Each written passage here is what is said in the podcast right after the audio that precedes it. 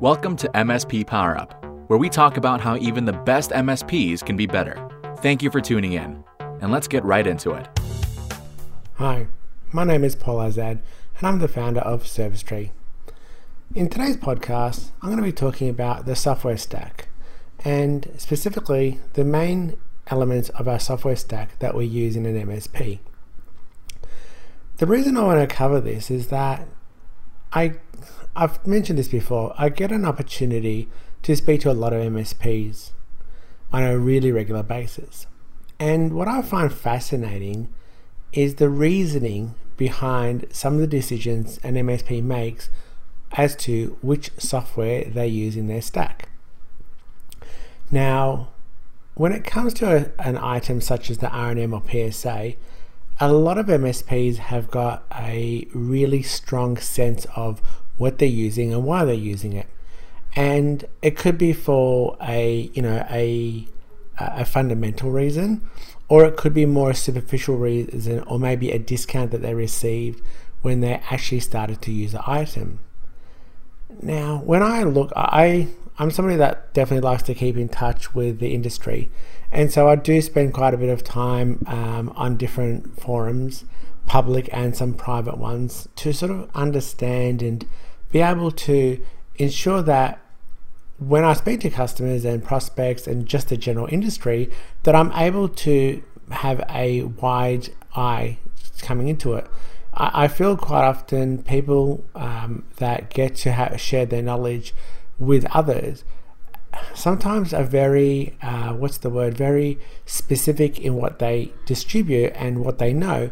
And it becomes and it comes because they've actually been very um, blink I don't know how to say it but they've had their blinkers on as to what they actually come across and therefore what the way they see the world.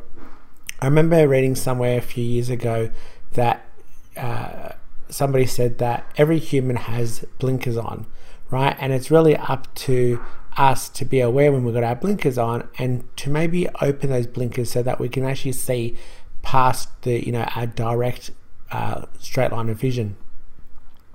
Now, how does this sort of connect to PSAs? Well, I well, for those that don't know, when we first launched Service Tree, we originally launched it as a PSA, and we decided to pivot and make it into a plugin for ConnectWise and AutoTask because we kept hearing the same message over and over again, right? And that message was, well, we're not going to change our PSA. Now, you would have noticed most of my podcasts, if not all of them, I really, uh, I very rarely talk about Service Tree. And the reason for that is I've been an MSP for 20 odd years and I, I have a lot more knowledge than just that specific software that we built. And it's really, really interesting when I get to speak to MSPs that have been in this space for, you know, not as long as me, and maybe even those that have been around for longer. But you always get a very different perspective of how you do things and why you do it. Now, the going to the PSA space, um, it's something that's really a hard one for you know I suppose for me to understand, and that and that could be just because of my personality type. But a lot of MSPs will not consider changing their PSA. Now, I'm not going to say which PSA is good, which one's not good, or what's right or wrong. That's definitely not for this conversation. But what is for this conversation, for this podcast, is the reasons that MSPs don't change their PSA. I um I spoke to a customer uh, a few months ago, and, and I was trying to understand their they were so connected to their PSA, and I won't mention which one it is because, in all honesty, it's, it's irrelevant. And she she would not consider changing it, and I'm like, you know, um, why not? You know, what was the reasoning? They had all these they had all these uh, shortcomings in what they were doing and how they were doing it, and it really, really, really, really was affecting their bottom line. So for me, I thought, well, that's a pretty obvious one. I mean, if, if your software application you're using is going to be limiting what you can do, why would you not consider changing it? Anyway, went back and forth a few times and in this conversation, and I remember saying to the lady, I said, I won't mention her name, but I said, you know, what's keeping you with this? You know, what is it? Because it seems like you've got this um, this really ring strong connection of changing, even though it's not the right tool or you don't perceive it as the right tool. I said, and I and we kept talking for a bit, and I said, I said, is it? it I might sound a bit strange, but am I sort of seeing this? Am I sensing that the reason why you're not going to change your PSA is because of all the time, the energy, the blood, sweat, and tears, the time, the money you've put in to set up the PSA the way it is? And she didn't answer straight away. And I recall it very, very clearly. It was like it was just yesterday. And it took her a few seconds and she said, That's exactly it. She said, You don't understand how much time we spent, how many nights I went to bed thinking about it and crying about how painful it was to set it up and how it was just not working the way we needed it. And in the word was need, not want. And I'm like, so what you're saying is that if you were to change your tool, what you're really doing is you're crystallizing that waste, that wasted time, that wasted money, all that, you know, going back to the blood, sweat, and tears that you spent on it. And she's like, yes. It sounds really stupid, but yes. Now, the first I heard it, I was like, oh my gosh, is that real? But the more I thought about it, the more I actually understood what she meant, right? It's no different to, for example, if you buy a property, you buy a property and you might have bought it at the wrong time and the market drops until you actually sell the property, you actually haven't crystallized that loss, right? So the market might have dropped 10%, and yes, your property is worth 10% less than it was, you know, maybe when you bought it, but it's only worth 10% less if you sell it now, right? So you could keep that property, and then it comes out the other side, the market increases again, and guess what? That loss was never crystallized, and therefore it wasn't. Uh, it was never a loss. It was. It was a gain. And so the same thing with that. And so it's really interesting because that really taught me something that you know in all these years I have never experienced.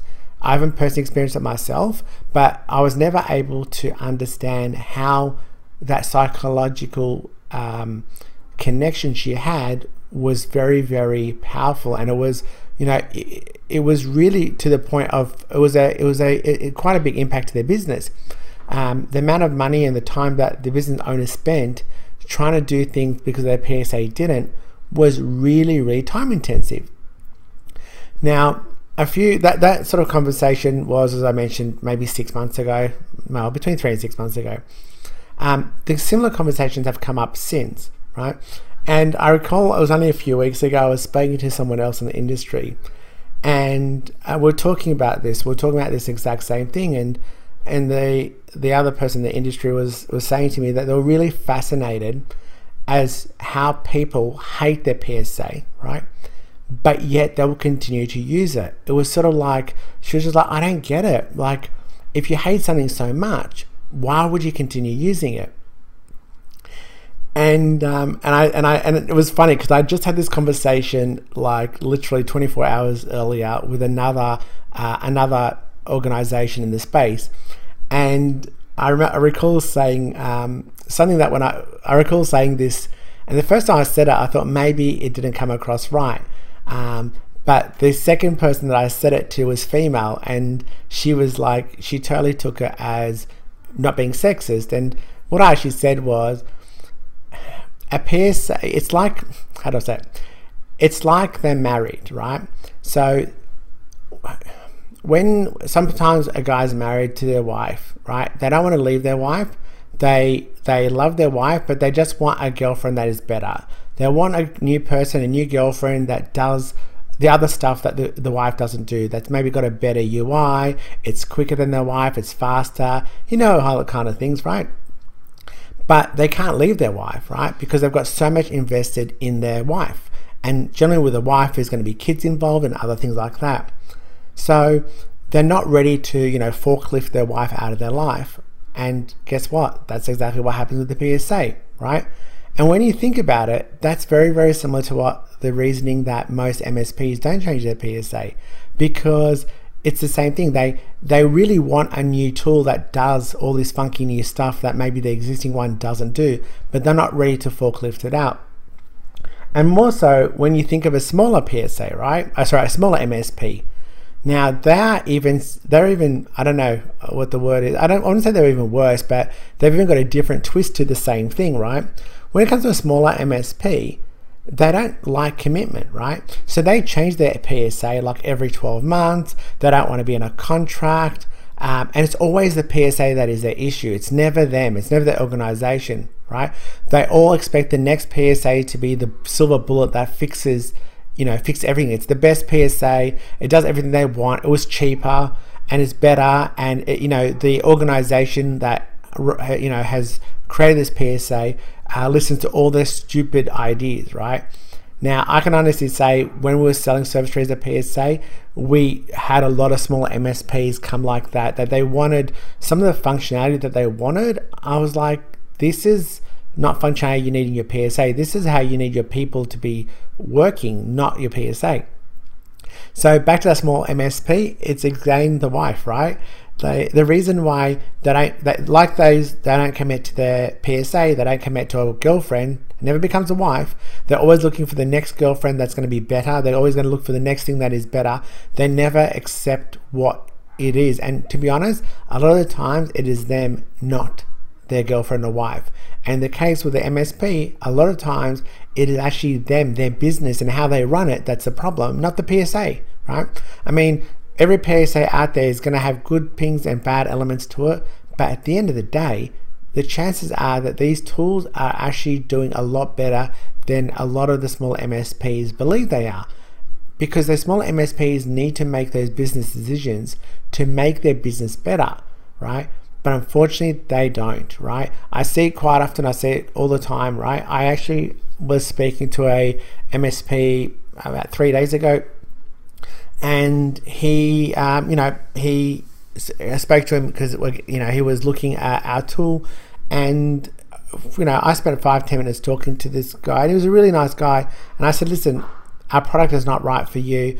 Um, you really need to make some business decisions because I was I was asking about his business and how he was doing what he was doing.